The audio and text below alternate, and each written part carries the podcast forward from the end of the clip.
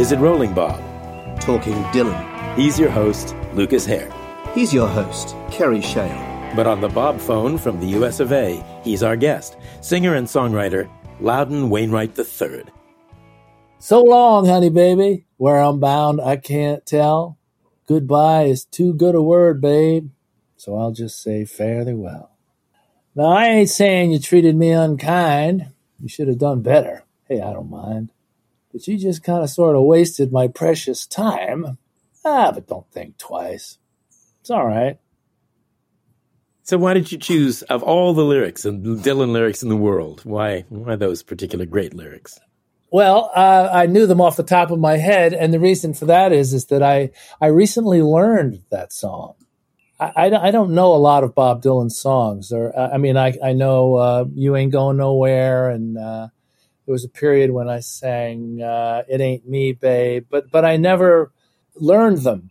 And then uh, a, a, while back, now it's six or seven months ago, um, I saw a version of him singing that song, and then I, as you, as you can do, I jumped around on the internet and saw all kinds of versions of, including a version he did with Eric Clapton, and I just became enthralled with the song, and so I went to the trouble of actually learning it, and I have performed it on a number of occasions. How does it go down when you do Bob Dylan at one of your gigs?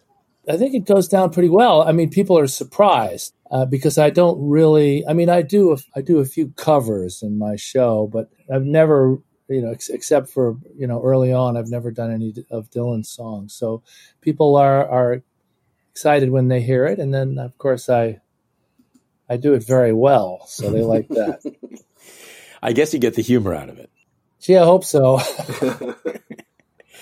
Well, you know, it can be done dead straight, can't it? That song, you know, it can be completely straightforwardly heartbroken or angry, or there's all sorts of yeah, you know, because it's such a great song. But of course, I'll get this over with. When you when you first started, some people, critics, I guess, hailed you as not necessarily the new Bob Dylan, maybe a new Bob Dylan. Yeah, I, am always quick to point out that I, I was the first of the new Bob Dylan. So qu- quickly followed by John Prine, I think, just because I, I made my first record a year before he made his. But um, at that point, Dylan was uh, holed up in Woodstock and, and out of commission. Uh, and uh, I think uh, labels and uh, the music press and uh, the general public were desperate for some kind of Bob Dylan, maybe even a new one. So if a guy comes along with a guitar and plays those songs, I mean those chords, those mm. five chords that all of us know and play, mm. um, I think that people are quick to to label them uh, as as a new Bob Dylan. As it turns out, it was probably a good thing because it helped me get a record deal. But then it got to be a pain in the ass. Well, I'm sure because you were really nothing like Bob Dylan, like not at all, except for the fact you had a guitar. But neither was John Prine, and neither was Bruce Springsteen. No, exactly, or Steve Forbert, who's yeah. well, you wrote the you wrote the song "Talking You, Bob Dylan," the sort of talking blues, right? Where you referred to you uh, yourself and uh, Springsteen and uh, Prine and Forbert as Dylan's dumbass kid brothers. Mm-hmm. Yeah, yeah so. I, I, think that's an accurate description, and I, I think all of us and so many others were obviously so influenced by the phenomena of Bob Dylan that um, we were happy to be his kid brothers. But um, musically, uh, certainly my songwriting is, I think, very different than his songwriting. The word that, that springs to mind when I think about his writing is, is he's so cryptic. You know, it's mysterious and you're never quite sure where you are. Uh, maybe it's because my dad was a journalist, or uh, I don't know why. But I, my my writing, my songs anyway, are very clear, and uh, there's nothing particularly hidden or mysterious about them. You know, they kind of have a beginning, a middle, and an end. Uh, they're kind of, I suppose, more conventional than his.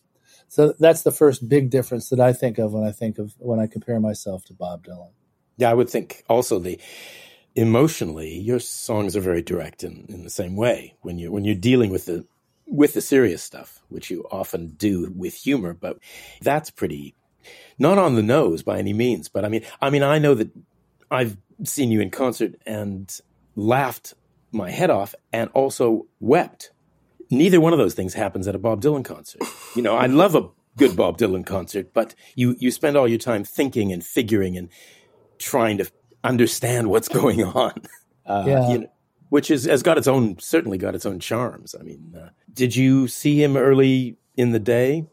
I, I, first saw him perform live at the Newport Folk Festival, which, uh, for those of your listeners that don't know, I mean, in its day, it's it still exists actually, uh, uh, although it's nothing like it what it was. You know, it was it was founded by this man called George Wein, who also started the Newport Jazz Festival, and it was uh, in the early '60s. It was the happening young person's music festival because folk music, for a few years anyway, was kind of uh, booming, thanks to Pete Seeger and Joan Baez and Bob Dylan, probably. So I went up to, I hitchhiked up to Newport from Westchester, New York, where I was living with my folks, and and I, you know, with a sleeping bag and my Martin D28, and uh, that's the first time I saw Dylan play. At that point, he was just he was totally acoustic. It was kind of the the times they are changing kind of a time. 63, yeah, wasn't it? Yeah. Yeah, something like that. And but then I actually went back to Newport and saw him perform uh, when he went electric. Oh, That's, wow. That summer with Al Kooper and you know those guys from uh, the Butterfield band, Mike uh, Bloomfield. And- yeah, I saw that. I was in the uh, on the field when that happened, and that was a marvelous moment. Uh, you could feel the the in the throng of all the, the, the several because by that time it was such a big deal. You know, it was there were thousands of people on this field in Newport, and you know, some people hated it, and some people really liked it, and I'm happy to say that I really liked it. I've never had the chance to ask anyone this firsthand. The booing. I mean, do you think? it was because the set was too short, the sound was bad, or was it because he'd gone electric? I think probably all of those things. I mean, the sound was famously bad, and uh, I guess it was short. But I think the the big the the thing that got people certain people upset was that it was such a radical departure from the kind of times they are changing. You know, blue denim shirt, very political uh, Dylan. This was something totally new and different, and a lot of people really did not like it. And I guess that's more to do with him than with the fact that it was electric, because Muddy Waters had played Newport, right, before then? Yeah. Oh, yeah. Yeah. And they didn't uh, but, have a problem with that. Well, yeah, but Muddy Waters, I don't think. I mean, he might have been played the acoustic guitar and wore a denim shirt at some point. but I think all during the and that that audience is, was made up of white middle class kids. Yeah, really. I mean, I'm sure there were some black people in the audience, but in 1963 or 65, it was all young young white kids, college students. So their identification with Dylan was very strong, and and again some of us loved it and some of us really didn't care for it at all. If you see the Murray Lerner film, you know, there's a, he made a film of uh, the 63, 64, and 65 appearances by Dylan. And uh, you can see 63, he's, you know, sort of people fall in love with him and in 64 it's it's a complete full-blown love affair. I mean mm-hmm. he loves them. I think he even says something like they call him back for like a third encore. And he says something like i love you guys. It's, it's so non-bob dylan. It's isn't that the year when they, he has the introduction say you know him he's yours that's the year. Yeah that's the year. But uh, but he despite that i mean you can feel the love from the audience. It made it really clear to me that when i saw the 65 concert it was like he'd spit in their face. Yeah. But anyway, so you you saw him, you you loved him. Did he inspire you to get moving on the songwriting front, or the? Uh, not yet. Not yet. I mean, I I was so in 1965. I, I'm five years younger than Dylan. So in 1965, I was probably just graduating from boarding school. I had just graduated from boarding school that summer, and I was about to go to college and start to study acting. I wanted to be an actor. So, and I, I never, I played the guitar I, and I sang, you know, uh, some folk songs and a couple of Dylan songs, uh, but I never thought of myself as a songwriter. My fa- I mentioned my father was a journalist. The idea of being a writer just terrified me. So I, I, I didn't think I'd be a songwriter, and I I didn't write my first song until 1968, actually, after I dropped out of college and um, been a hippie for a while in San Francisco, and then on a guitar, a, a borrowed guitar from a friend. I, I, I so, get this, I'd sold my guitar for yoga lessons. That's how bad it was. And then in 1968 or something, I was uh, staying in Cambridge, Massachusetts, and there was a guy there who had a guitar. I remembered how to play CFG7, and I wrote my first song. So that was the first time I actually wrote a song. And you, I know your first album was very well reviewed. Uh, but then um, I've been reading also about your times as a uh, macrobiotic yoga freak. Uh, that you you sort of were ambivalent about the success of your yeah first album. Is that well? Yeah. I made made the first album, recorded the first album in 1969. It was it's all voice and guitar. It was for Atlantic Records, and it did get very good uh, reviews and. Um, and the like. And there was a lot of attention. I mean, John Peel at Radio One, you know, played the hell out of it. And boy, that helped. And I kind of hid. I, I, I, was ambivalent about performing. I was, I, I, think I was scared basically of, of stepping up and going out there. And I did hide out for a while in a, in a macrobiotic uh, study house in, uh, back up there in, in, Massachusetts, in Brookline, Massachusetts. And, um, until one night I went to see the band perform at, uh, at an outdoor venue at, at Harvard University. And that was so enthralling and moving that I decided that I had to go back and literally face the music, my music. And I went back to New York and started to perform and uh, have a career. I don't suppose. Did you meet those guys back then, or did you did you ever meet those guys later on? I met those guys later on. I met them probably in the mid '70s when I was living in Los Angeles. I met Dylan for the first time probably in the early '70s.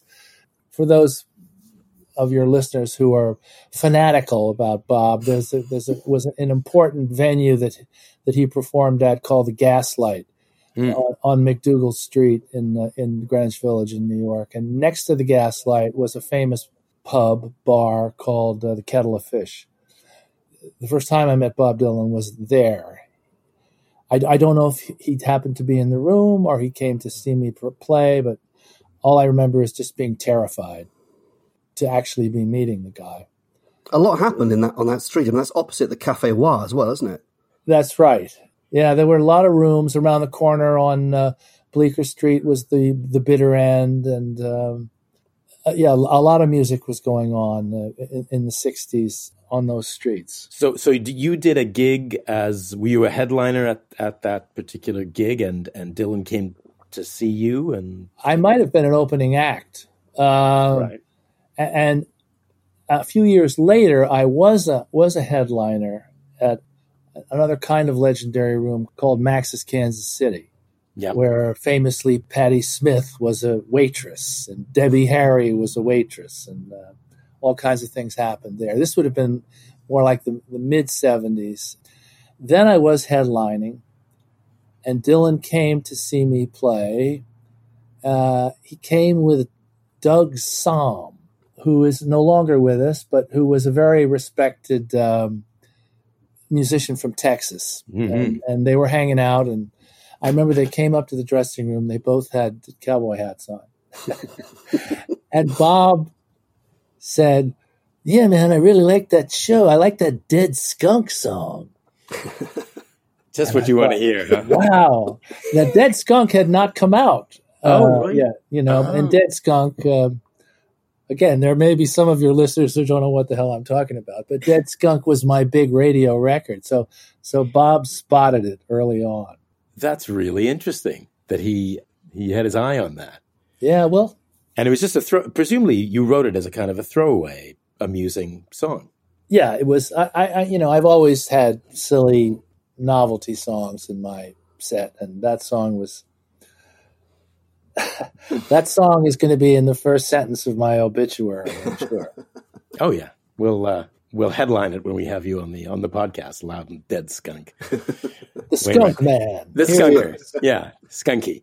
Um, but did, what else did, did do you remember? Anything else? Any scraps of memories from that night of of meeting Dylan? That's all I can remember. I mean, that was a long time uh, ago. Uh, those were the two times that I actually met him, but uh, they were they are they're they're certainly etched in my memory for sure.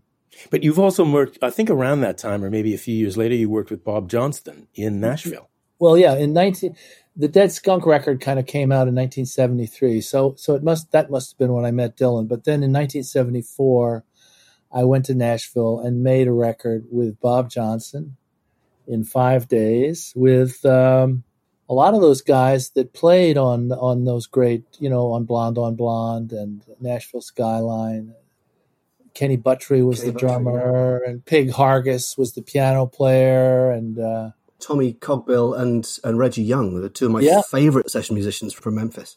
Yeah, yeah, all those guys. Those were the cats that Bob Johnston used. That was pretty exciting to make that record and to play with those guys. Can you uh, tell us anything? Um, of course, where is it rolling Bob? And Bob is Bob Johnston. The that's the Bob. Mm-hmm. Uh, anything anything about him? He was supposed to be an amazing character.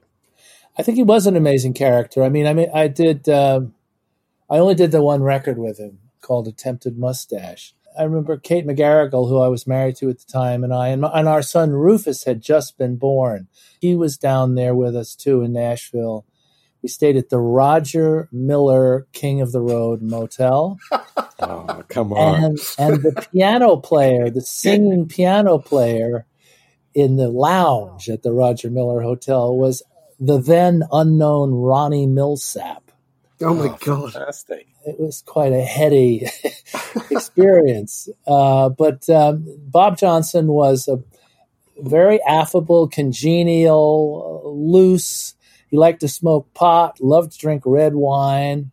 I remember being drunk basically for those five days when we he worked he worked very fast. You know, we would do it twice and we made it incredibly quickly that record because um, those Nashville guys, I mean, they get bored after you do it three three times. But it was uh, it was quite an experience. I mean, the musicians on that record, I, I really actually love that record. Uh, uh, Ron Cornelius was on guitar, right? Yeah, and another great guitar player called oh, Mac Gayden. Yeah, yeah who they, played with J.J. Cale a lot. I mean, great, great, great musicians. Fabulous. Has Bob sort of popped not not literally popped into your career, but I mean, has he sort of influenced you as you've gone on, or have you, or did he ever really influence you aside from, you know, he's great because well, your stuff is so different. Yeah, I mean, he influenced me.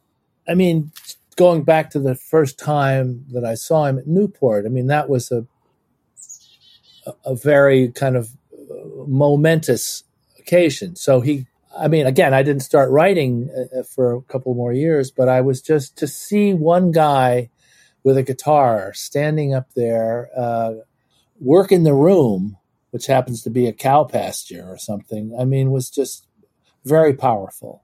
So that was a huge influence. What happened was when I started my own career and started on my make my own records and, and really start to write my own songs, I made a point of uh, not listening to Bob Dylan. The new Bob Dylan record would come out, and I would not listen to it. I think the la- you know, uh, I stopped listening uh, probably with John Wesley Harding. I think I just decided that I couldn't, I shouldn't uh, listen to it, and, and, should focus on my own work. I think I think the the underside of that, or the uh, the real reason, was that I was kind of threatened by his greatness and genius and uh, it would be too depressing to hear uh, to hear a lot of him at that point. Were you able to go back to him after that time had passed? Well, not really. I mean, not not for a long, long time. And interestingly enough, you know, it became a thing. You know, people would go, "Did you hear the new Dylan record? Or did you hear Infidels? Or did you hear any of those records that were that came out in the 80s and 90s and you know i would i would say no because i hadn't I, I had made a point of not listening i didn't i didn't go to see him perform until about 25 years ago i went with one of my probably my best friend who's also a songwriter a guy called george Gerdes, who's a big time bob dylan fan and incredibly knowledgeable and um, listens to everything that Dylan has done. And we went to see Dylan and Van Morrison play at um, what used to be called the Felt Forum in New York. It's it's a small room at Madison Square Garden. I think it might be called the theater now or something. Anyway, we went and I hadn't seen Dylan perform in more than 20 years. And I finally George convinced me to go. And I, you know, I heard all the the things about sometimes he's terrible, sometimes he's good, sometimes he says hello, sometimes he turns his back to the audience. But I went, and uh, unfortunately for Bob, Van opened that show. And Van, who also can be erratic, yeah, and and tetchy, and uh, you know can turn his back to the audience. Mm. Van killed it. Oh, the, the cat like in the room. Yes, the incarnation of Van Morrison is here, ladies and gentlemen. and she will yell, or he will yell, "Stop it! Go away!" anyway, Van just tore it up. I mean, he was powerful and great and musical and really on that night. And then Dylan came out, and it was bad. You know, it was just. Um, was one of those nights where, uh, I, in my opinion, he just didn't give a shit. So that kind of uh, cemented my uh, some of my prejudices. This was around the time that you wrote "Talking New Bob Dylan," early '90s. So was that in your mind when you wrote the song, or was the song out there already? Well, that was on a record called History, which uh, probably was 90, 92, 93. Something like that, yeah. So I don't know. I don't know if uh, uh, if I'd seen him before or after that. I mean, I I um, again I, I have the most uh, reservoir of respect and admiration and awe for him. But uh, I, I, make a little joke in that song where I I, I kind of take a shot at self portrait. But then what happened more recently just last year, I went and saw Bob Dylan again for the first time since that time in Felt Felt Forum. I, I went with my my girlfriend Susan Morrison, and we had. Turns out that my accountant is Bob Dylan's accountant. Far out, man. What a thrill that is. Anyway, so uh, Mario got me some tickets. I wouldn't have paid $100 to go see Bob at the Beacon at that point. But we went and saw the show and it was really, really powerful. First of all, you you walk into the Beacon Theater, which I'm sure a lot of people have, haven't been there yet, but it's a majestic, kind of large, old fashioned big theater on Broadway in New York. And it was packed, of course. And there you were in a room with Bob Dylan. But just that in itself was just, I became like a kid. I thought, I can't believe I'm in a room with Bob Dylan again. And then we sat down, and it was a good show, and he was into it. And uh, yes, some of the songs were unrecognizable, and the band was great. Um, So that was a very positive experience. And then I started to uh, look at old YouTube videos, and that's when I came across that those versions of uh, "Don't Think Twice, It's All Right." So I guess you could say I'm kind of a fan again. That's great. I mean, he's better live now than he was in the early '90s, in, as far as I'm concerned. I think you. It sounds like you saw a great show. Yeah, he he clearly. I mean, he was very quiet. He didn't say anything. He just played the songs, but he he was respectful to the audience, which of mm. course adored adores him and and continues to do so. I mean, you've you've worked with a lot of people who've worked with Dylan, lots and lots of them. But I mean, I know your uh, your friend and, and associate David Mansfield was on tour with Dylan. Yeah. yeah, that's an interesting thing. David David played on the Rolling Thunder tour when he was, I don't know, seventeen or something. Yeah, he was a kid. Yeah, the cherubic um, David Mansfield that everybody wanted to sleep with. And I did go and see again, this was about last year. I did go and see that Martin Scorsese Rolling Thunder tour movie. And I had taken a pass on that when it happened in real time back in the 70s. Because again, I had an embargo on Bob Dylan. But I was completely knocked out by that movie. I, the, I mean, his singing was just terrific, I thought. And um, that that was that predated the uh, the concert at the Beacon. So it's a little earlier, but I, I started to get interested again. And you, speaking of that film, I mean, you you duetted with Jack Elliott um, on yeah. one of your recent albums. Did Dylan's name come up? Um, well, I don't know if we talked about uh, Bob, uh, uh, Jack, and I. I mean, Jack was one of my biggest heroes in the, those Newport early, you know, early '60s days. I idolized him, particularly his guitar playing. And uh, but I, I don't remember if we talked about uh, Bob when we when we. Uh, I think that's probably a good thing. I mean, he probably gets so sick of people talking about Dylan Viz of him because uh, they were. Yeah, well, those guys that played with him and hung with him in that incredible MacDougal Bleecker Street period, of Jack Elliott, uh, Dave Van Ronk, Eric Andersen, Pat Sky.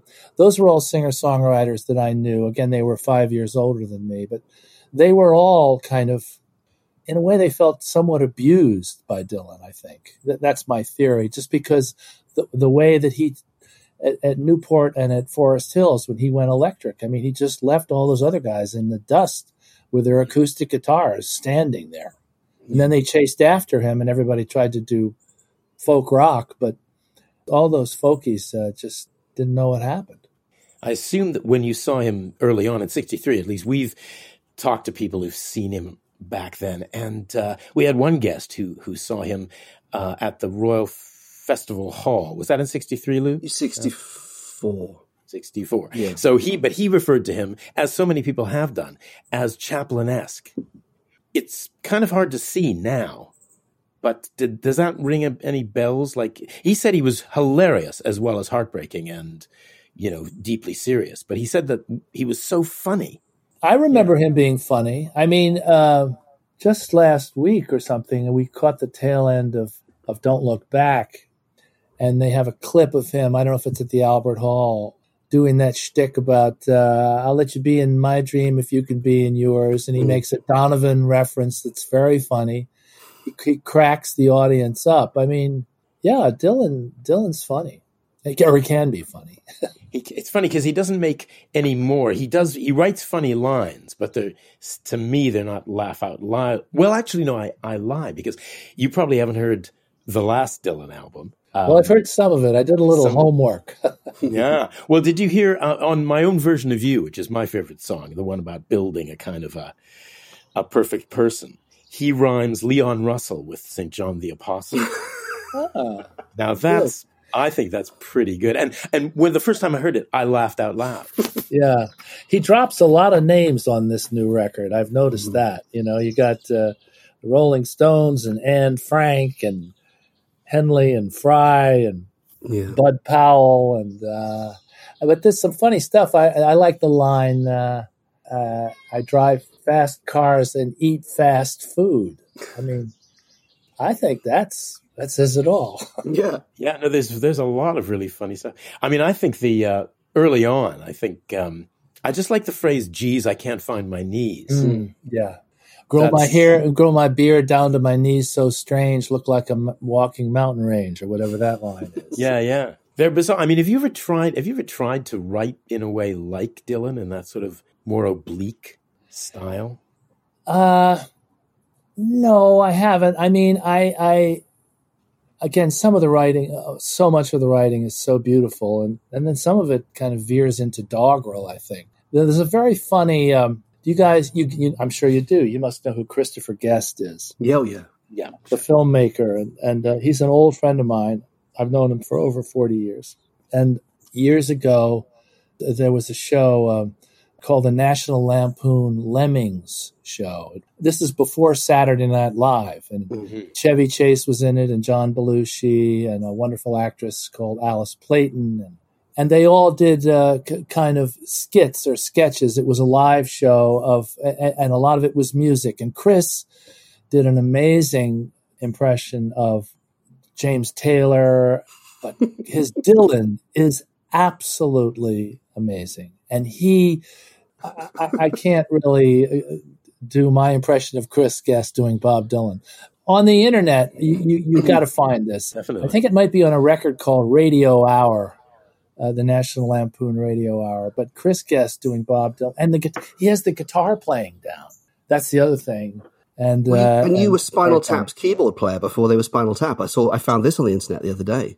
I was. Uh, Spinal Tap originally was a, a sketch in a Rob Reiner uh, comedy TV special, and uh, and I was the keyboard player. And then they, this was before they made the movie, of course. And you never sort of struck by any bizarre home gardening accidents or explosions or anything like that on stage. Not yet. Christopher Guest uh, directed Surviving Twin, uh, which is on Netflix Yes. now. Which Yes. is uh, your one man show, uh, and it's uh, that's a that's a fabulous show. It's Thank uh, you. It, it's got all you know, so many of the great songs, the great Oedipal struggle. Yeah, it's about my fathers and sons primarily. As you said earlier on, you started out wanting to be an actor, and then you kind of you sort of found another path. But in something like Surviving Twin, you can see that that's never really left you.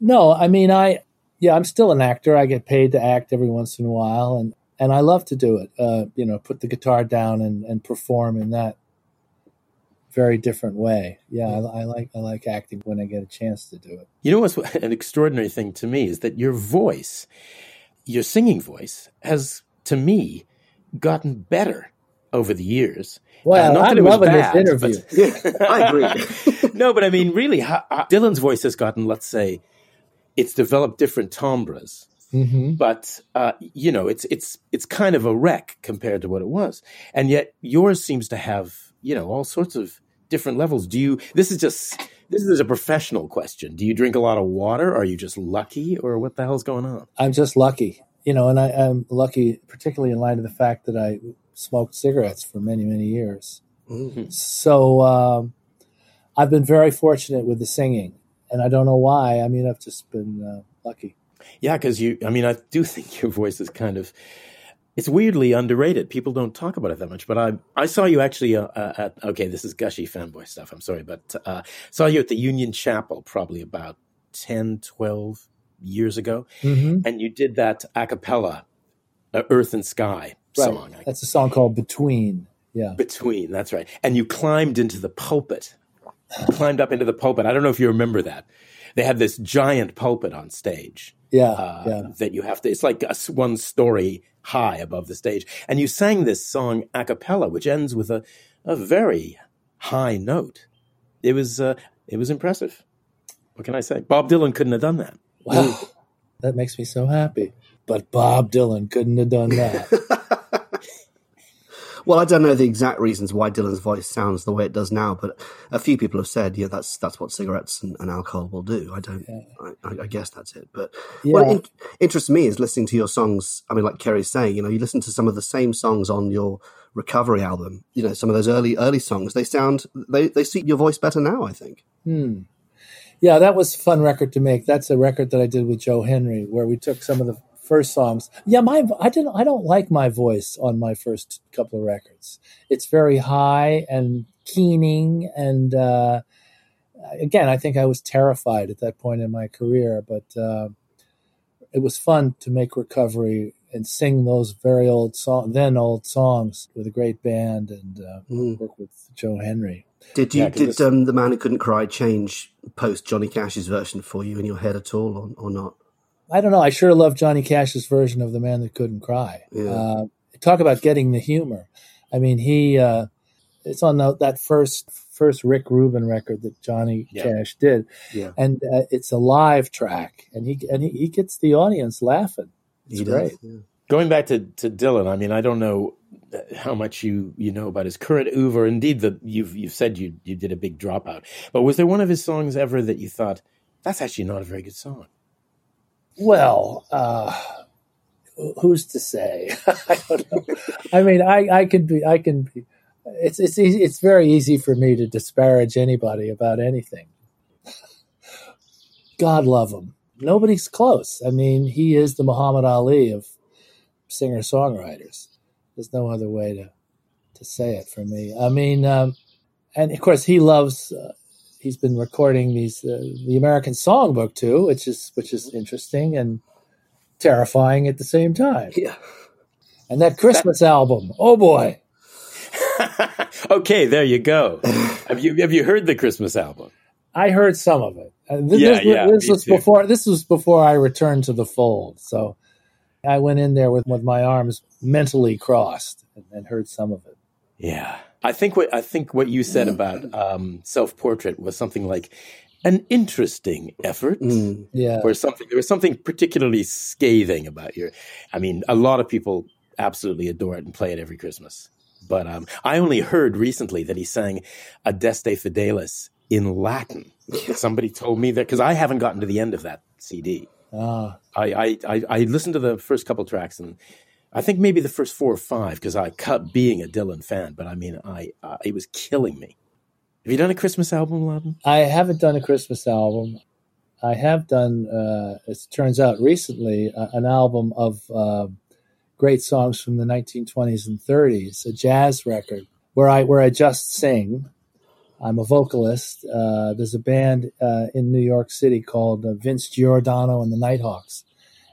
We cut a record last September, to be called uh, that is called "I'd Rather Lead a Band," which is that's the title track. It was written by Irving Berlin, and the songwriters. You know, these were the great songwriters uh, of their day, and and continue to be I think my favorite songwriter is Frank Loesser. We do two of his songs, and Johnny Mercer and Hoagy Carmichael and uh, Lorenz Hart, and uh, that's coming out in October. And uh, that was, you know, it was really fun to put aside the persona of Loudon, the kooky, acerbic, sarcastic Loudon Wainwright III, misanthropic. What other ad- adjectives can I come up with? Pain in the ass and just be, you know, put on a pair of headphones and sing with a great band. That was a lot of fun. That sounds great. Uh, unfortunately, somebody might compare you to Bob Dylan again, which will be uh, sort of. I'll, I'll be the circle. even newer Bob Dylan. yes, the new old Bob Dylan. Yeah, the old new Bob Dylan. Any words of wisdom you'd like to uh, to leave us with, uh, Loudon, about showbiz or songwriting or Bob Dylan? Um, I don't have any any words of wisdom for anybody. I will tell you that I dream about Bob Dylan a lot, which is an indication. Uh, I don't know what it's an indication of, but he is definitely on, in, under my mind. He's the most important person in my dreams, which I think is an indication that uh, he means a lot to me. And I and I'm saying that with a completely. I mean it when I say it. I mean he he's just fucking great. Is It Rolling Bob Talking Dylan is recorded on Zencastr, stuck inside, immobile. Engineered by Tom Paisley and produced by Robin Guys. Digital imaging is by Finn Guys. Music is by Sam Hare. We're part of Pantheon Podcasts, the music podcast network. Find us on Twitter at Is It Rolling Pod. Today, Medgar Evers was buried from the bullet he caught. They lowered him down as a king. But when the shadowy sun sets on the one that fired the gun, he'll see by his grave, on the stone that remains, carved next to his name, his epitaph plain, only a pawn in their game. I'm thinking of Burt Lancaster and the Birdman of Alcatraz. Want to see my bird?